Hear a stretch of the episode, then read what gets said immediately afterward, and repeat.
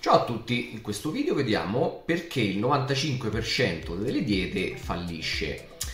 Con fallisce non si intende che le persone non riescono a perdere peso, no, no, anzi, tutti o quasi lo perdono, il problema è che poi lo riprendono e se va bene tornano dopo qualche mese o qualche anno eh, al punto di partenza, se non addirittura di più.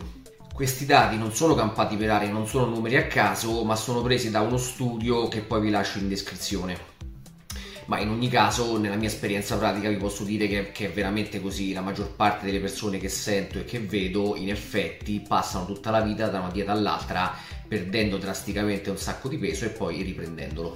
E fin qui niente di straordinario. Adesso vi do la bomba, il dato sconvolgente è che mediamente, statisticamente, chi sta a dieta ingrassa di più di chi non sta a dieta. Adesso poi possiamo fare mille speculazioni sul perché questo succede, però se ci pensiamo può essere anche abbastanza intuitivo, ovvero mi metto a dieta, faccio un periodo di dieta, visto quello che abbiamo detto prima sul precedente studio, rischierò di riprendere tutto anche con gli interessi. Quindi viene fuori che di media, se il 95% delle persone riprende tutto e di queste il 30-40% ingrassa di più, è normale che si tende a pensare che chi segue una dieta ingrassa più di chi non la segue. Ovviamente con questo non vi voglio scoraggiare, ma semplicemente eh, mettervi in guardia contro i principali errori che sono fatti per portare poi a questi risultati e il primo errore in assoluto è fare una dieta drastica, una dieta eccessivamente dura, restrittiva che ci porta a perdere tanto peso in poco tempo.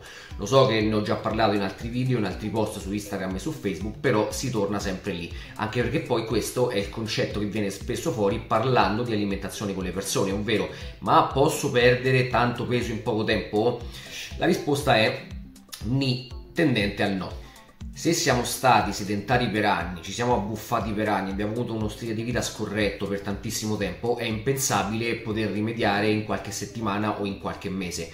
È ovvio che servirà del tempo. Anche perché la perdita di grasso segue dei ritmi fisiologici che non possono essere travalicati in alcun modo.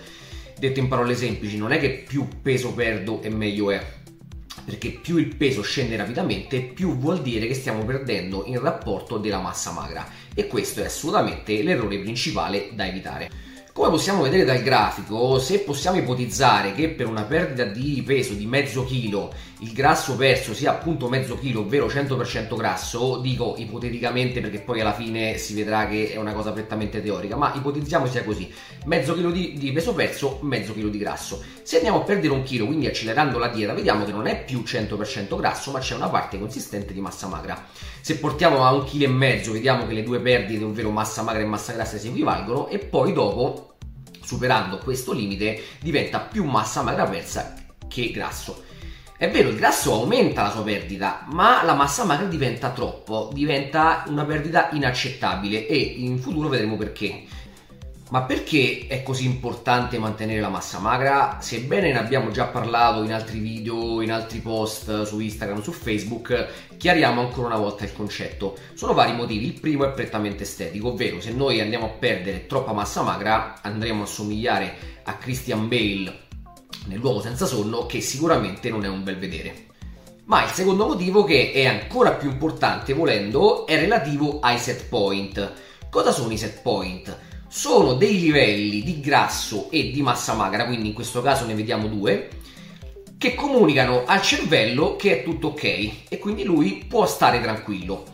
Che succede? Quando noi andiamo a perdere grasso o massa magra, usciremo prima o poi dal range considerato sicuro e quindi il cervello entrerà in allarme.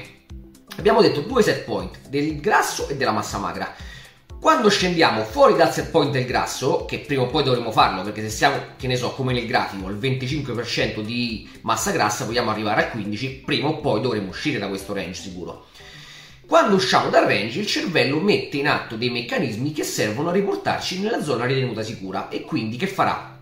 Ridurrà il dispendio energetico e aumenterà la fame. Set point della massa magra avvengono circa le stesse cose con la piccola differenza che gli adattamenti che metterà in atto saranno molto più potenti, molto più potenti.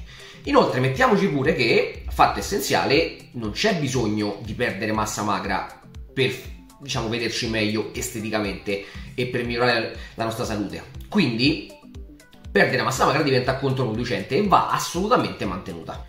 Inoltre questi adattamenti sono tanto più forti quanto più rapidamente si esce dal set point, ovvero se noi gli lasciamo il tempo un pochettino di adattarsi, di vedere che sì, il peso sta scendendo ma la situazione comunque rimane stabile, il cervello metterà in atto adattamenti molto più blandi e soprattutto lo farà più tardi nel tempo, quindi avremo più tempo di perdere peso.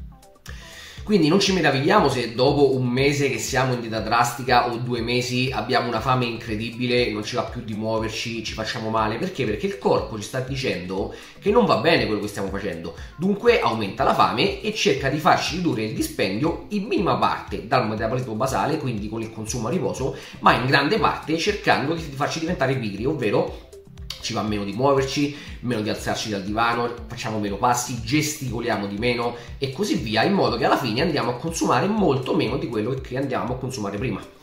Vediamo ora un esempio pratico di quello che succede quando vengono messi in pratica questi adattamenti. Conoscete il programma americano The Biggest Loser? È un programma in cui eh, delle persone fortemente in sovrappeso, obese, vengono messe a dieta per farle perdere il maggior peso possibile nell'arco di sei mesi. Allora, durante una di queste edizioni, un gruppo di scienziati ha pensato di studiare quello che succedeva eh, durante il programma, quindi nell'arco dei sei mesi e anche nei sei anni successivi. Cosa è successo? Come vediamo dal grafico, mh, è stata fatta una media del peso di partenza delle persone, era intorno ai 150 kg. Dopo sei mesi era sceso a 90 kg, quindi una grandissima perdita, circa 60 kg, ovvero 10 kg al mese. Che sebbene queste persone fossero in sovrappeso, è sempre troppo, è un, una perdita di peso insostenibile. E poi vediamo infatti che nei sei anni successivi la maggior parte del, pre- de- del peso è stato ripreso. Inoltre vediamo nel prossimo grafico, quello sull'andamento della composizione corporea, come sono variati massa magra e massa grassa. Vediamo sì che la, la, massa grassa è calata molto e la massa magra è calata poco, ma dobbiamo fare una precisazione, ovvero queste persone erano obese e l'obesità è già una condizione, ovvero mh, alta percentuale di grasso è una condizione che ci permette di mantenere la massa magra mentre andiamo a perdere peso. Inoltre queste persone facevano anche un bel po' di, di attività fisica e questo contribuiva al mantenimento della massa magra, dunque non ci facciamo dare in inganno dal fatto che la massa magra è calata poco, in una persona normale sarebbe stato il calo molto più grande. Eh, comunque vediamo la cosa eh, abbastanza eh, sconvolgente è che eh, la perdita, eh, dopo la perdita, quando le persone hanno ripreso peso, eh, la ripresa del grasso è stata più veloce della ripresa della massa magra. Infatti, vediamo dal grafico che il grasso è risalito del 70%, mentre la massa magra soltanto al 50% rispetto a quello che era prima di iniziare la dieta. E questo ci porterà nel lungo termine, in effetti, ad avere più grasso che massa magra quando saremo tornati al peso di partenza o comunque a, a delle condizioni standard. Perché succede questo? Eh, ovvero perché eh, quando dopo un periodo di restrizioni andiamo a riprendere eh, il grasso più velocemente rispetto alla massa magra? Allora avviene essenzialmente per due motivi. Il primo è un motivo metabolico, ovvero se vediamo il prossimo grafico, gli scienziati hanno studiato come si è modificato il metabolismo nel tempo. Il metabolismo ovviamente è calato, ma questo era prevedibile, anche gli scienziati se lo aspettavano e infatti avevano previsto un calo del metabolismo direttamente proporzionale al calo della massa magra e del peso. Perché? Perché è normale che se io peso 150 kg avrò un dispendio e se peso 90 kg avrò un altro, il peso che devo portare in giro è diverso, la quantità di massa magra è diversa e quindi è normale che il dispendio sarà minore, ma in realtà eh, il calo è stato maggiore di quello che era prevedibile, questo che ha lasciato un po' sconvolti gli scienziati. Ma la cosa ancora più incredibile è che mentre si aspettavano che riprendendo peso e massa magra il metabolismo sarebbe risalito, ebbene il metabolismo ha continuato a scendere anche nei sei anni successivi. E questa è, diciamo, basterebbe già questo a farci capire come stiamo veramente andando nella direzione di distruggere eh, il nostro metabolismo e il nostro organismo. E questo è il concetto di adattamento metabolico, ovvero il corpo sottoposto ad un forte stress si preparerà per cercare di spendere meno possibile in modo da essere appunto più pronto alla prossima carestia. Comunque a questo danno aggiungiamo la beffa, ovvero il secondo motivo per cui riprendiamo più grasso rispetto alla massa magra è che dopo un periodo di calo veramente drastico del peso, il corpo appunto si prepara alla prossima carestia anche in un altro modo, ovvero creando nuove cellule grasse. E come si dice, una cellula grassa è un po' come il diamante, è per sempre, ovvero una volta che abbiamo aumentato il nostro numero non sarà più possibile eh, ridurlo se non rimanendo veramente a un peso stabile e più basso per il tempo del turnover delle cellule grasse che è all'incirca 8-10 anni. Perché questo è un problema? Beh, semplicemente perché eh, pensate di avere 100 cellule grasse affamate che chiedono cibo o pensate di averne 1000 o 10.000. È normale che lo stimolo a mangiare di più e anche la quantità di grasso che sarà possibile immagazzinare come volume sarà nettamente maggiore. Insomma, per fare un bilancio finale, al termine del nostro periodo di dieta ci ritroveremo con un peso uguale o maggiore, con più grasso, meno massa magra, più cellule grasse e il metabolismo depresso. Così che se volessimo andare a metterci a dieta un'altra volta, col fatto che il metabolismo è più basso, dovremo tagliare ancora di più le calorie per perdere sempre tantissimo peso come siamo abituati a fare.